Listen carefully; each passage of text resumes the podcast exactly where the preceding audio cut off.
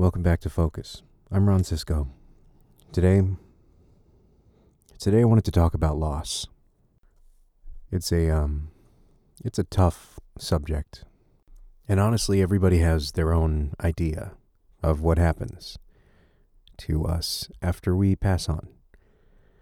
Um, what what I do know, what I can tell you for sure, is that death is uh, is a part of our life, and uh, and our death marks the end of a life, and it's it's something that gives meaning to our time here. Some of us have less time than others, and uh, and it strikes me. It strikes me very recently because uh, a good friend of mine had passed, and I know that we all tell that same story when we when we know a friend who who passes, when we uh, when we know somebody in our our realm who moves on. This isn't a eulogy for him, and it's not a lamentation about having wished I'd known I, I'd known him better. Because we knew each other exactly as well as we needed to know each other, and uh, and it was good. I'll say that the last time I saw him, I was a little drunk we were at a convention comparing notes about photography because he was always buying new cameras. And uh, and I remember when we said goodbye, we hugged because I know I was drunk. I'm pretty sure he was too. It's interesting to me that even on the subject of loss, even when we're not talking about death in particular, it's it's interesting how we process that data. Over time, in friendships that dissolve, in relationships that end, you still find a way to take a take stock of of your experiences with someone, and uh, and over time, unless unless you're committed to staying angry, or unless that person had hurt you in a way that um, that is just not not normal, that is malicious, that that you move on from the worst and you remember the good and the funny. And sometimes the bad and the not so bad become the funny. Like most of us, my friend who passed is not my first experience with death. Um, I've lost friends earlier, going back as early as sixth grade. So it's not like it's not a new experience. I'm not I'm not shocked by it. I'm I'm beyond the point where where someone leaving is shocking. I'm I'm beyond that. I I know the reality of life is that all of us can go at any time, and it's it's something that struck me very early on. I would say that around 18, I came I came to terms with my mortality, and I I try to tell people where I stand with them, update them if I feel that's necessary, just just to make sure that no one has any doubt that I appreciated them. And believe me, every time I have that conversation with someone, it's it's different. Even even if they know it's coming, even if they know I do it, and I say, "Hey, I just want you to know that I appreciate you, and that I'm glad you've been in my life." They always say, "Oh, are you dying? Oh, oh, right, you do the thing," and um, and it's it's it's kind of sad that that that's how we look at those kinds of emotions that we feel that the expression of emotion should be relegated to a time when it seems important when in fact we don't know when our time ends. So how many relationships do you have? How many friendships do you have?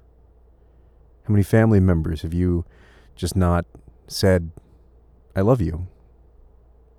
Thank you for being in my life to in the last year, or five years, or decade? How many of those opportunities would you regret if you didn't? To my friend who passed, we didn't talk often, at least not in the last couple of years. We were we weren't as good friends as some of the other people who, who have lost him. And uh, I don't I don't regret that, and I'm not lamenting that. It's just the way it was. And how I felt about him, I let him know the last time I saw him. And had I seen him again, it would have been the same thing. He's good people. But I hope that the people who, who appreciated him told him to his face in the time they spent with him. From my friend, I I learned an appreciation for being more in the moment and not being so robotic in my adherence to the rule of thirds. And remembering to laugh even when you're behind the, the viewfinder of a camera. Because those are all the hard lessons. And they're so easy to overlook when you are concentrating on getting the moment. When I saw him with a camera, I knew that that didn't mean he was disconnected from the moment. And rather than let me know that I was disconnecting myself from the moment, he taught by example. And it's one that I'm glad to have learned.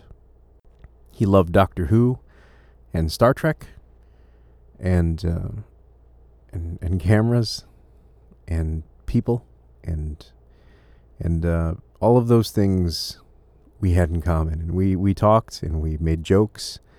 Uh, we talked politics a little bit. We talked social issues a few times. And, um, and I think what makes it saddest for me to lose him is that of all those moments that we had between each other, half of them are gone. They happened, but when they're not when they're not recorded and when they're not remembered, they they disappear. One of my favorite movies is Blade Runner, and uh, and I know I know it's not perfect. I know it's not it's not even great in a lot of eyes, but but there's so much to take away from the human experience in what was written. It's it's very anemic, in fact, in terms of what you receive, but it's based on on ideals that we we've kind of we've kind of uh, moved on from in our pursuit of media. Spoilers. At the end of the movie, Roy Batty laments his death, and um, and it's it's not from the fear of death, because he knew that his death was inevitable. It's because of his appreciation for the loss of life. He says to uh, to Deckard, um, in his last breaths, in a in a speech written by Rutger Hauer, who is also no longer with us. He said, "All of those moments lost in time, like tears in rain." And uh, and how how poetic and overstated and dramatic but perfect. My latest obsession, and I'm sure I'm driving my wife crazy with it, is TikTok. And uh, and I always felt kind of weird about it because TikTok is a media full of full of uh, girls who are way too young for me to be looking at dancing. But there's a lot of comedy and a lot of drama and a lot of people just finding some way to express themselves in the way that Vine used to be a catalyst for. TikTok is a form of expression that encourages people to communicate through experience, which is fascinating. To bring it back to Star Trek, if you recall the episode uh, Darmok, where Picard ends up on an alien planet attempting to learn another language, in which uh, species communicates specifically through references to things that had happened historically. It's something that for years people dismissed as ridiculous, and now we're starting to realize through dance challenges and specific emojis for for specific moments, and uh, and even even just the repetition of a single line. Respect the drip, Karen is uh, is one that comes up a lot on TikTok. T- TikTok. I, I don't know what respect the drip means, and uh, and I I don't want to look it up now because I think it means something different now than what it originally meant. All of those moments are recorded up to uh, 30 seconds or something like that. And all of those moments find a place immortal until until TikTok disappears and maybe is never archived. is hard to say. Maybe those maybe those moments are lost forever eventually. But today in a world where our YouTube archives extend back as far as the existence of the site, maybe those things never disappear. Maybe those moments last forever. And while the moments we curate for a platform like YouTube or Vine or TikTok last forever, it's those those moments we share with people one to one. Brief moments of happiness or sadness or disappointment or excitement that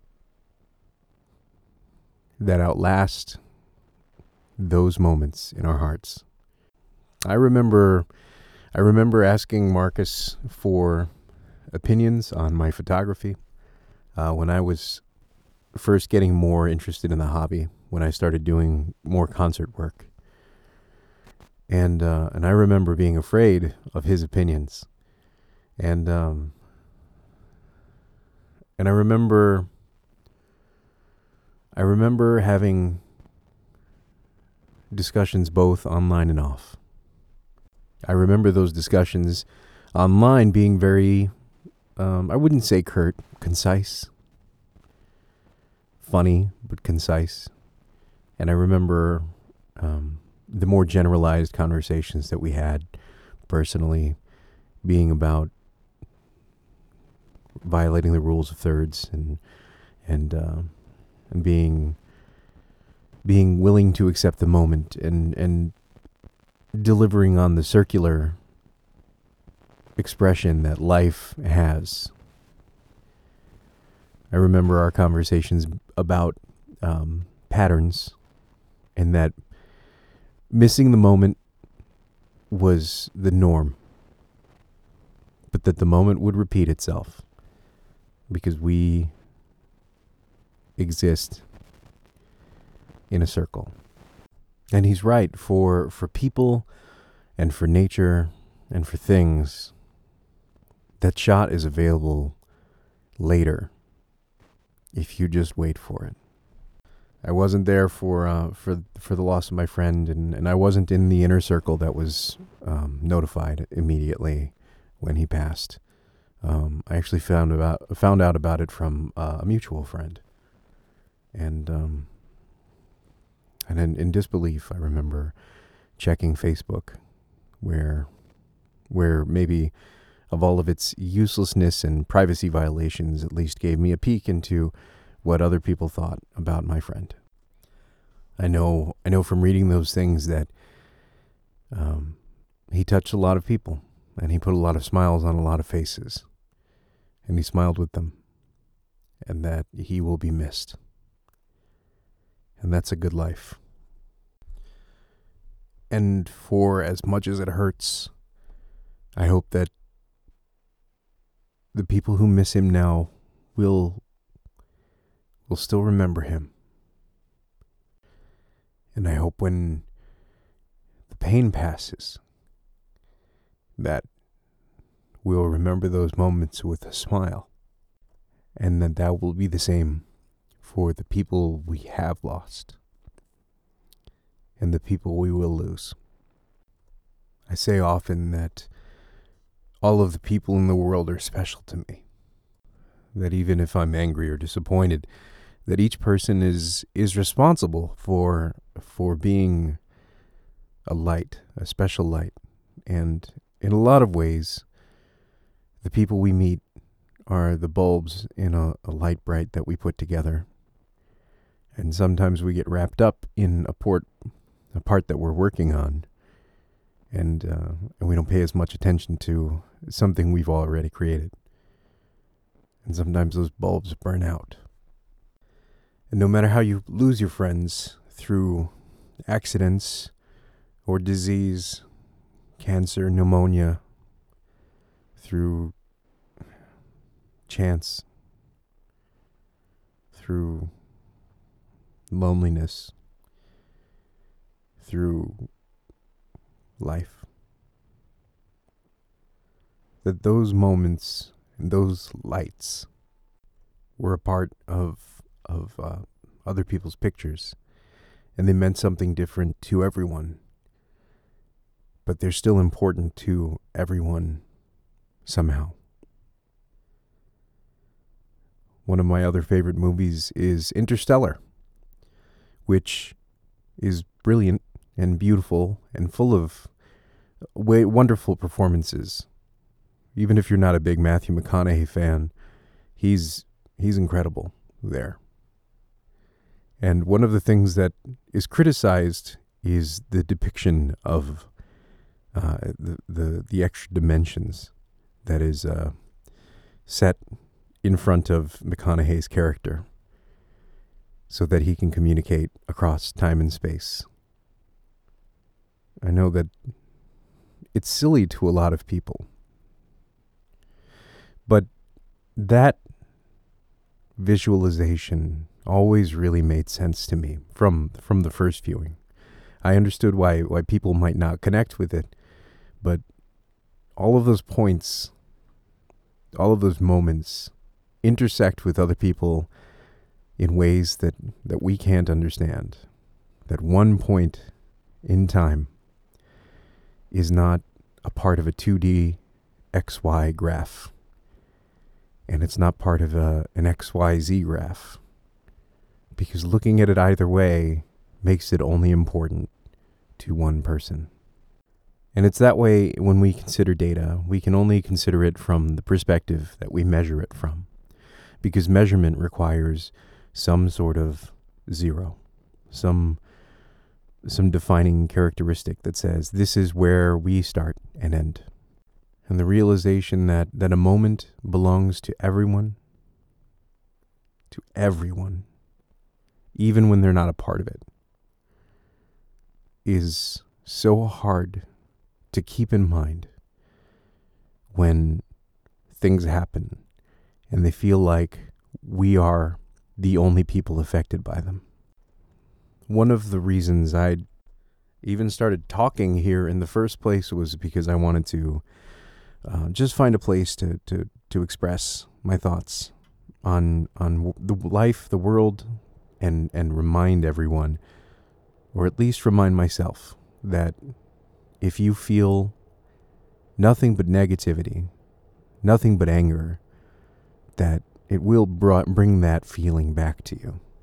Simply put, you cannot you cannot look at the world through a lens that is angry disappointed, hateful, and expect anything but those results to come back.